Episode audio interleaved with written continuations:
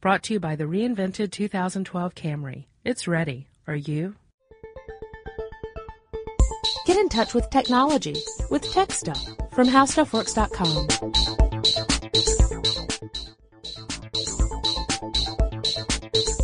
Hello again, everyone, and welcome to Tech Stuff. My name is Chris Pollette, and I am an editor at HowStuffWorks.com. Sitting across from me, as always, is senior writer Jonathan Strickland. Wake up in the morning feeling like P. Diddy. I grab my glasses, I'm out the door. I'm going to hit this city. I want to hit something too, but that's not what I'm thinking about. Yeah, I, I, I despise the source of that quote, but, but at the same time, it was too, it was too apropos. I could not pass it up. Of all the, the TikTok related things that you could think of, It was TikTok. Uh, spoiler. Um, so, guys, we're going to talk today about a an interesting strategy developed by Intel uh, in their microprocessor microarchitecture design uh, work. Right? yeah, this is this is something that chip heads would you would you call them chip heads? People who really care about the processor speed of computers. I call them processor freaks, but with a PH. Okay, then uh, this is something that they would pay attention to. Yes. but probably the general public doesn't know a whole lot about because it's something that goes on somewhat behind the scenes. Although Intel doesn't really make a big secret of of doing it this way. No, no, they've got they've got plenty of information on their own website, completely open to the public, that explains this. Because I mean, really, it's just it's showing a process, right? It's not giving any proprietary information away. Not in the least. It's kind of like saying that you know a car manufacturing plant uses an assembly line of some sort. That that tells you the process they're using, but it doesn't give you any detail.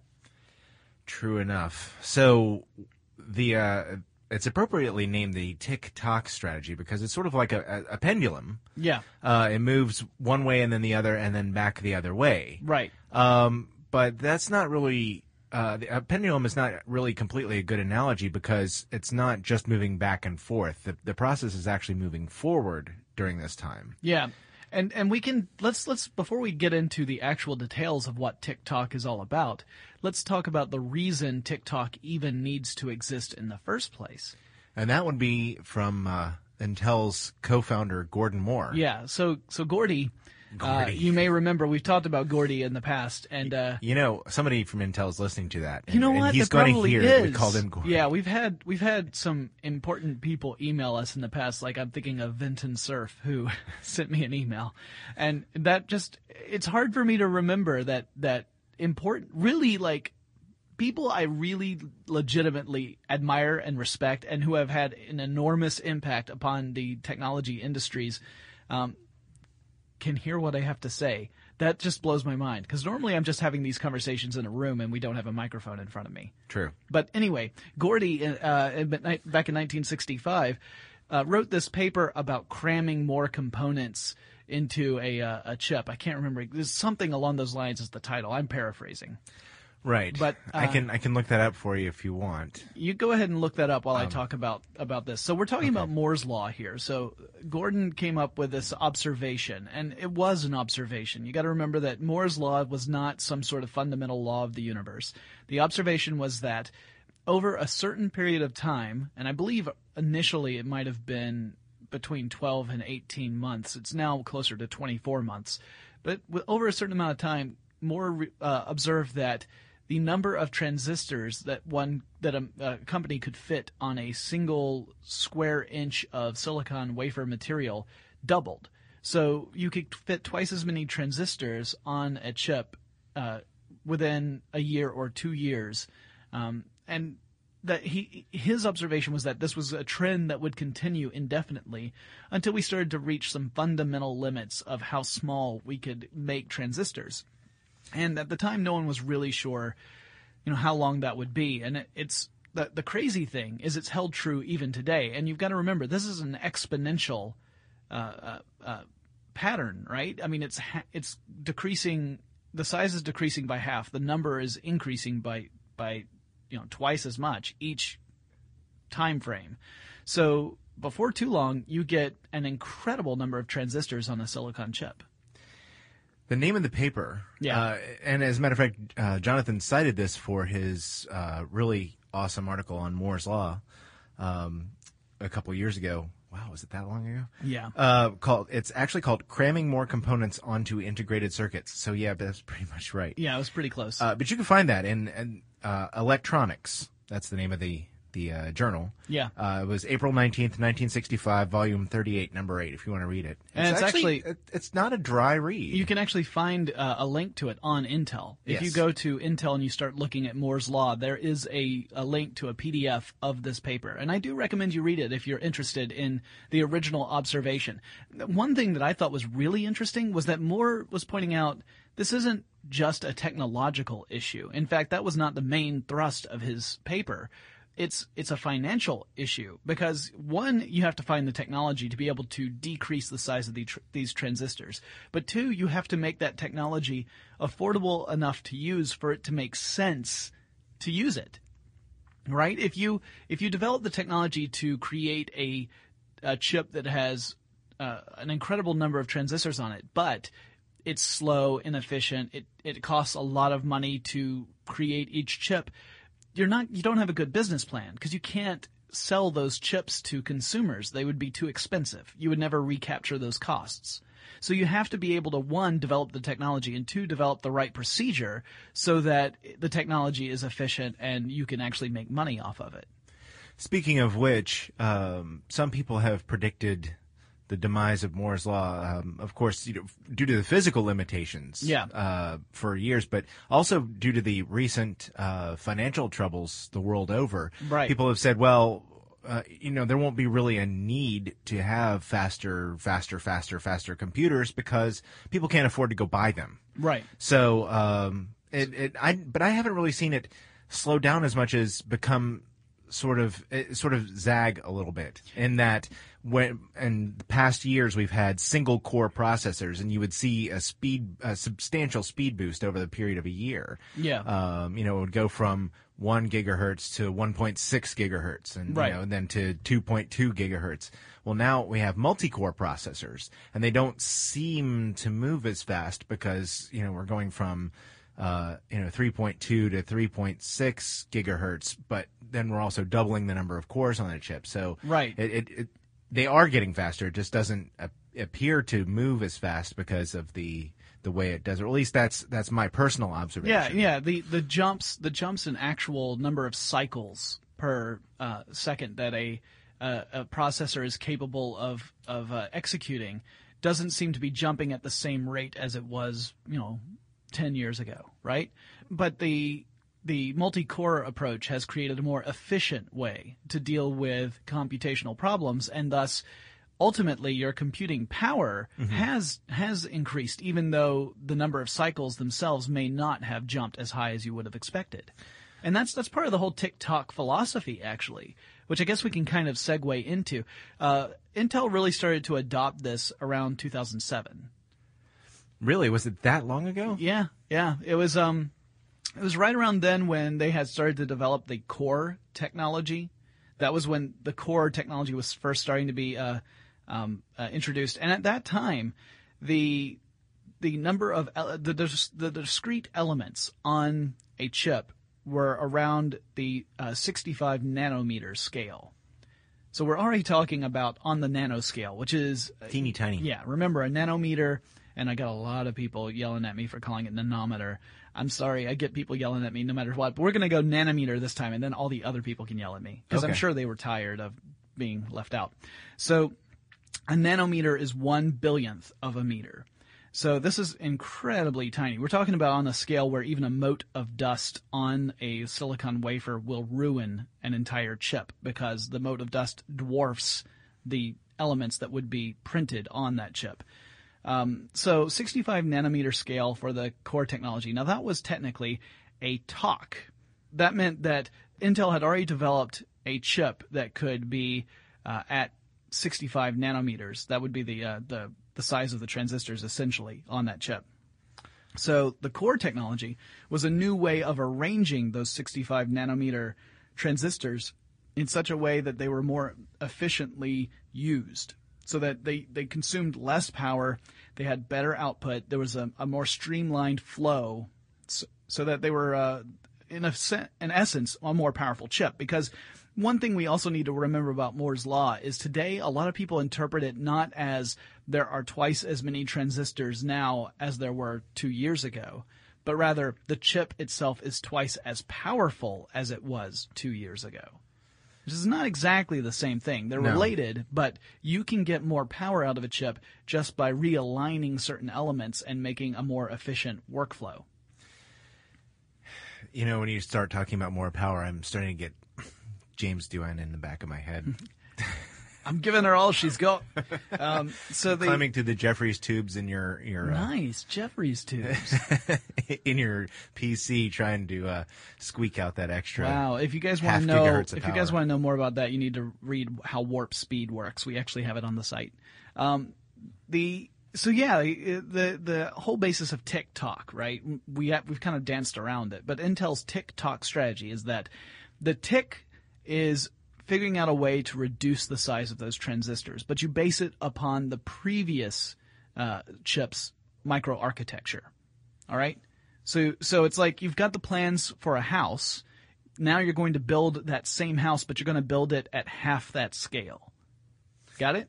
I got it. So the tock strategy is finding out the best way to use those smaller components so that it is the most efficient, effective uh, transistor um, uh, arrangement. So in that case, what you do is you look at the plans for that house that you built at half the size of the previous one, and you say, all right, I'm going to rearrange this now so that this house makes sense at this scale. It's, I'm not going to change the scale, I'm just going to change the layout of the house.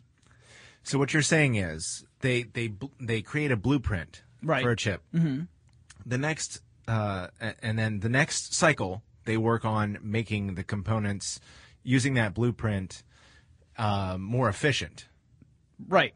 And then they take the efficiency that they learn on that cycle and build a new architecture on it for the next cycle. Yes. And so, on one side, they're working on making everything more, uh, you know, reducing the size of it, and the, and the next cycle is all about the actual design of it. Right, right. So yeah, it- so it flips goes, between the two. Exactly. It goes size, design, size, design. And this is, by the way, a never ending research process. It's not like you've got people researching how to reduce the size and then they stop and then they switch to figure out how to make it more efficient. You've got teams working on both of these things simultaneously.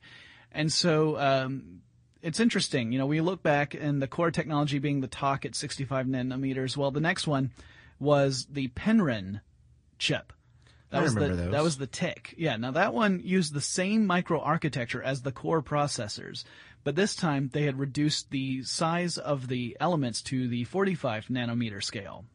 Now after Penryn came one of the chips that I wrote about. Yes, the Nehalem. Yes, Nehalem microprocessor microarchitecture. That was the next tock. And Nehalem had introduced a lot of uh, interesting features like mm, uh, multi-threading and and uh, arranging memory in such a way so that it would uh, that the various cores could share memory, certain parts of memory very quickly to make it more efficient. That's what we were talking about here. They're actually rearranging the elements that are on the microprocessor chip in such a way that uh, that the data flow is faster just because it makes more sense, right?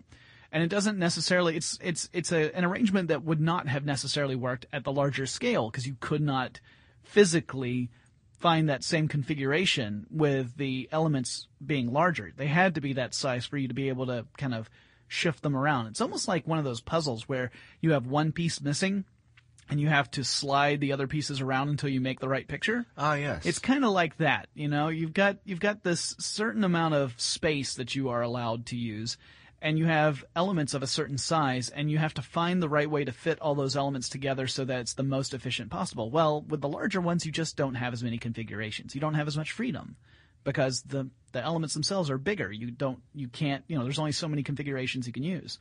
So after Nehalem came Westmere, and Westmere was another tick. So it was using the same microarchitecture as Nehalem, but now we have gone down to the 32 nanometer size. Right. And here's where another challenge comes in because when you get down to this size, this this nanometer scale, you're starting to encounter some pretty funky quantum physics problems, quantum mechanics problems. You're talking about electron tunneling That would problems. be that would be a big one. Yeah, because I mean, of course, and we've talked about electron tunneling before as well. So longtime listeners will know what we're talking about here. Electrons have this wacky little way of apparently defying the laws of physics as we understand them. Uh, actually, it's not entirely true. Quantum physics, it makes perfect sense. Classic physics, it makes no sense at all. So on my scale, where I, you know, if I drop something, it falls and then it hits something and it stops. That makes sense to me, right? That's the world I grew up in. If I were to drop something and it would pass through the floor beneath me without making a hole, and then continue to go down, I'd say, huh, that's strange. But on the quantum world, not so much. Those wacky electrons, Tuesdays at 8. Yeah, so electrons, if, if a barrier is thin enough, and we're talking about a couple of nanometers wide, or thick, I should say. Right. If, if, if it's thin enough, an electron can tunnel through in that it passes through that barrier as if the barrier were not there. It doesn't make a hole, and in a way, it almost is like it's on one side of the barrier at one moment and on the other side of the barrier the next. Um, but that's one of the problems. And then what Intel has found is they found that by using different materials, by by switching their transistor gates to other kinds of uh, elements, that they were more resistant to electron tunneling. And you don't want electron tunneling, by the way, because leaking electrons means that a transistor is pretty much useless. Now, transistors are all about governing the flow of electrons. And if you can't stop them, then the transistor is always open, essentially, Well, think or too- closed. sorry. think too on uh, semiconductors, which we've discussed Yes. in the past too, because semiconductors are, uh, you know, essential to running pretty much all kinds of electronics, including computers. Um, and it's all about controlling, using certain materials to control the flow of electrons. You knew, in order to have a, a a computer processor to function as it needs to, it also it needs to be able to control when and where the electrons in the uh, inside the actual transistors uh, are going. Yes. So I mean that's it's it's crucial. And if you start having electrons going willy nilly, as you put it, Yeah, your, your processor is just going to have errors. That's it. Exactly. It's not going to be able to compute things because uh, it can't. You know, the data that's working from the operations it's performing are all going to be uh, affected by that electron leakage. So you have to find a way to reduce that. And Intel's been doing that by experimenting with different materials. So we left off at Westmere, which was the the tick we talked about going down to 32 nanometers. the tick we talked about. It was the tick we talked about. Right. And the next one you actually wrote about yourself again. Yeah, it tur- turns out I write a lot about the tocks. I haven't written about the ticks. Uh, but uh, the next tock is, of course, uh, at the time we're recording this podcast, the most recent Intel processor, the Sandy Bridge processor. And Sandy Bridge is, again, it's at that 32 nanometer scale, because remember, it's going to be on the same scale as the tick before it, but it's got a different layout. It's no longer based on the Nehalem mar- microarchitecture. It's got its own microarchitecture, which includes a section on the chip specifically dedicated to graphics processing, which that was the big thing that set it apart from its predecessors. It also has a very small bowling alley.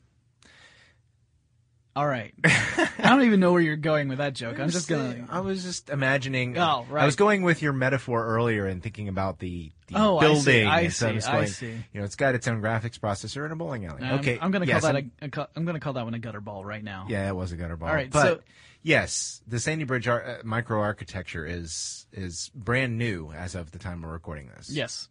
So new that there are problems with other chips associated with Sandy Bridge. Not Sandy Bridge itself, we should point out. But we can talk a little bit about that. It's only it's only vaguely related to what we're chatting about in this in this podcast. So uh, the neat thing about the graphics processing, of course, is that this means that if you have a, a, a computer with a Sandy Bridge processor, especially if you have one of the faster ones, because they come in different flavors. You know, there's some that can have there's some that have uh, two cores and can run up to four threads of data, and then there it goes all the way up to I think four cores that can run eight threads of data. Um, it may even go higher than that. I'd have to look it up again. But the the you know you get one of the faster ones and you get this graphics processing built onto the chip. It means that you may not need a dedicated graphics processing unit to uh, add to your computer in order to play some of the more advanced uh, video games or to do things like video editing. Um, you you might not need more additional power because you've got everything you need on that one uh, microchip, which is pretty fascinating. I mean, that chip is tiny, and to think that it does the the equivalent of a dedicated graphics processing card is is uh, phenomenal. Now, granted, I'm sure there are going to be games out there that if you crank them to the highest setting, you're still going to want your own graphics processing card because it's not it's not able to you know take over the entire load. I, I had a feeling when you said that that someone will write in to to tell you that that uh, you know that is not the case. That you're, if you're going to be running a high frame rate first person shooter or Yeah. you know something with a lot of detail, games like that, uh, that you're not going to want that. And yes, we're we're aware of that. Yeah, but if you're playing, you know, Crush the Castle, Yeah. Uh, well, and and it's funny too. I, I was thinking about the uh, the most recent release of the Mac OS 10, which as of this point was Snow Leopard and uses the Grand Central technology, which sort of co-opts your graphics processor if it if it isn't busy with something. Right. Uh, so it seems like the uh, um, operating system manufacturers and the chip manufacturers are both sort of aware. You know what? We could probably be using, you know, one chip to do multiple things, and if you have multiple chips, you can have them sort of, you know, pinch hit when required in other areas. Yeah. So it seems to make the the architecture more uh, computer itself architecture, not the the chip architecture, more flexible because that way, say you have a Sandy Bridge chip which has the onboard ability to graphics process or process graphics, sorry, uh, and you have a GPU as well. It seems that, that you would have a lot of ability for your computer to use those computing cycles, uh, you know, in both. If it's if the operating system is capable of handling or you know routing those instructions to different places like that. Yeah, and you've got some GPU manufacturers that are looking into doing CPUs now. So, you know, while we're seeing Intel kind of push its way into the graphics processing unit world just by incorporating it into the chips, we're seeing the opposite from the graphics processing world as well. So, uh, you know, there's a lot of competition in this space, and that's one of the things. As you make these elements smaller and smaller, you can you can really diversify what they can do. So let's let's look a little bit into the future, all right, and look at uh, some of the chips that'll be coming out over the next few years. That sounds good. So following Sandy Bridge will be Ivy Bridge, which of course will be another tick. So we're talking about a reduction in size. This chip is going to have elements on the 22 nanometer scale. That's tiny. That's this, really this is, we're really getting to the point where my mind's being blown. Keep in mind that the nanometer scale is approximately it's about you know 10 times the size of the atomic scale. So when you get to one nanometer, that's about the size of this is this is oversimplifying, but 10 atoms next to each other. That's impressive. So yeah, so this is a it's a 22 nanometer scale chip, uh, and it's built. It'll be built on the Sandy Bridge microarchitecture, so it follows the same plan. But after Ivy Bridge, what what happens? Well, then we're going to get Haswell, which will be the tock. So that's going to be new microarchitecture based on this 22 nanometer scale.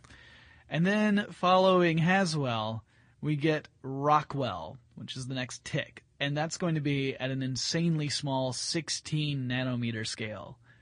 And I remember thinking that I couldn't imagine them breaking the 45 nanometer barrier. I didn't think that they were going to get down to 32. I just didn't think it was going to be physically possible, knowing what I knew, which granted was very little, about the physical limitations of of uh, the materials they were using.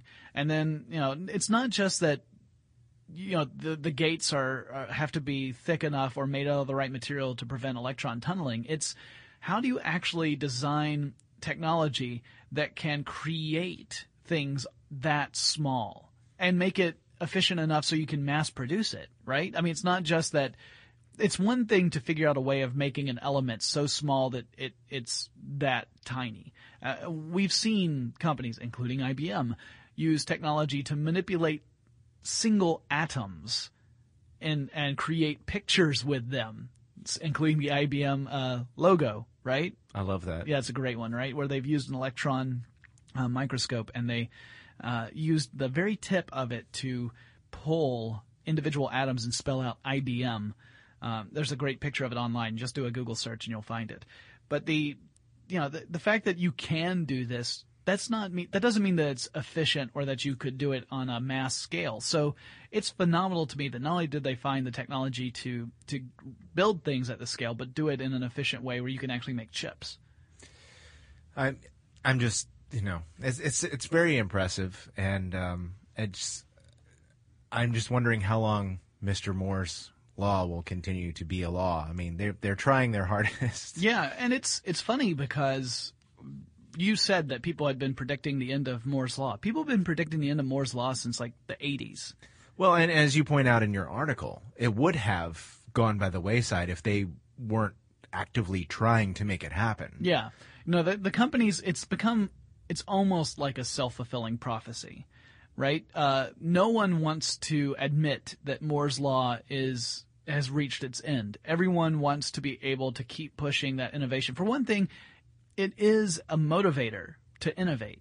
And we want innovation. If we are, we become unmotivated, demotivated, whatever you want to call it, to innovate, then we just stagnate. You know, we're, we're going to be like, well, we've gotten as far as we can go and that's it. No, no, no. It's better to sit there and say, no, no, there's got to be a better way to make this even faster.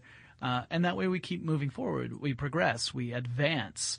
And um, that's kind of what Moore's Law has helped us do. It's really pushed us to innovate so that we can keep up with this observation. And uh, yeah, we'll probably reach a day at some point where at least the approach we're using now will no longer be feasible uh, in order to maintain Moore's Law. We may have to have a complete shift in what it means to to build a computer, right?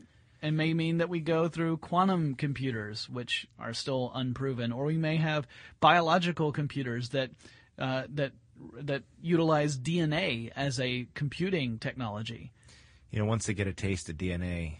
Yeah, that's true. But um, mm, Soylent Green.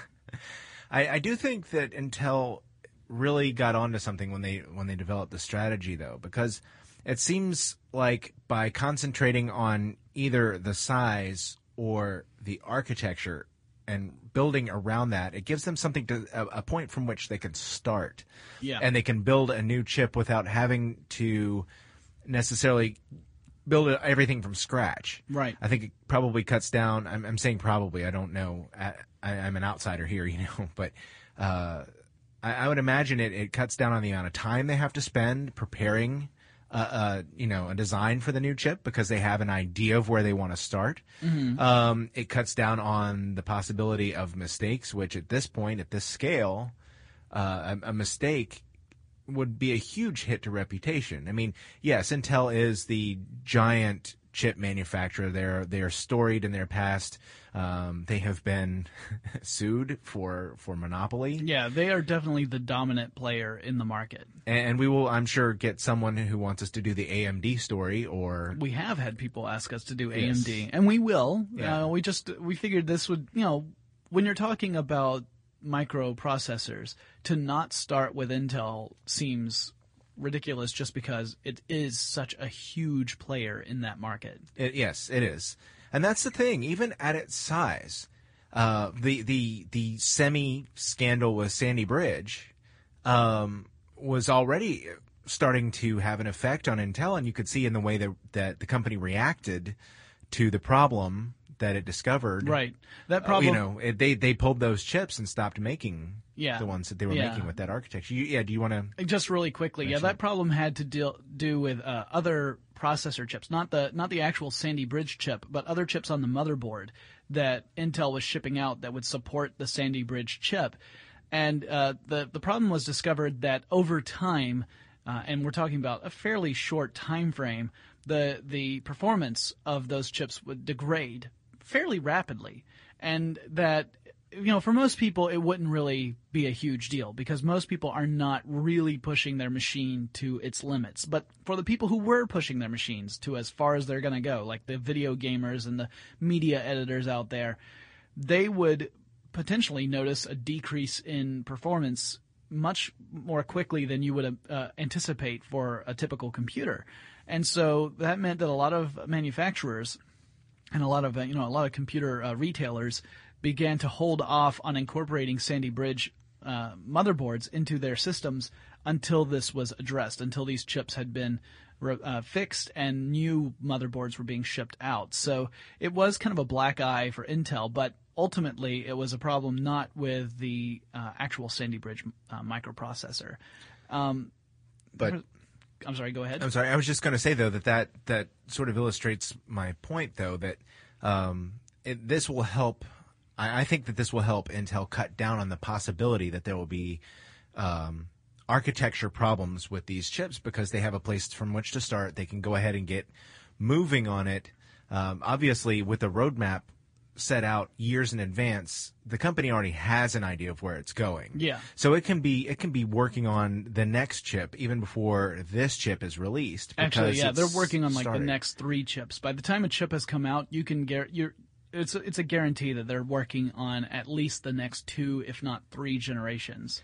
And that's just impressive that they that the company is is that efficient yeah, and, yeah. and programmed out that it knows what it's doing and it can move ahead with confidence. And uh, in case you're curious as to what strategy they used before Tick-Tock, uh, it was that they were concentrating on reducing the size of their transistors every year. So each year they were trying to to double the number of transistors on a chip but they were only looking at the microarchitecture every two to four to sometimes six years.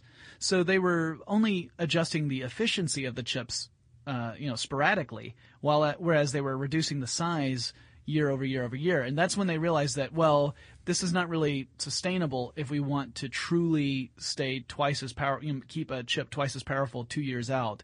Uh, so they readjusted their strategy, and that's when they adopted Tick-Tock. So uh, it seems to be working for them. So good job, Intel. Uh, I'm sure other companies use similar strategies.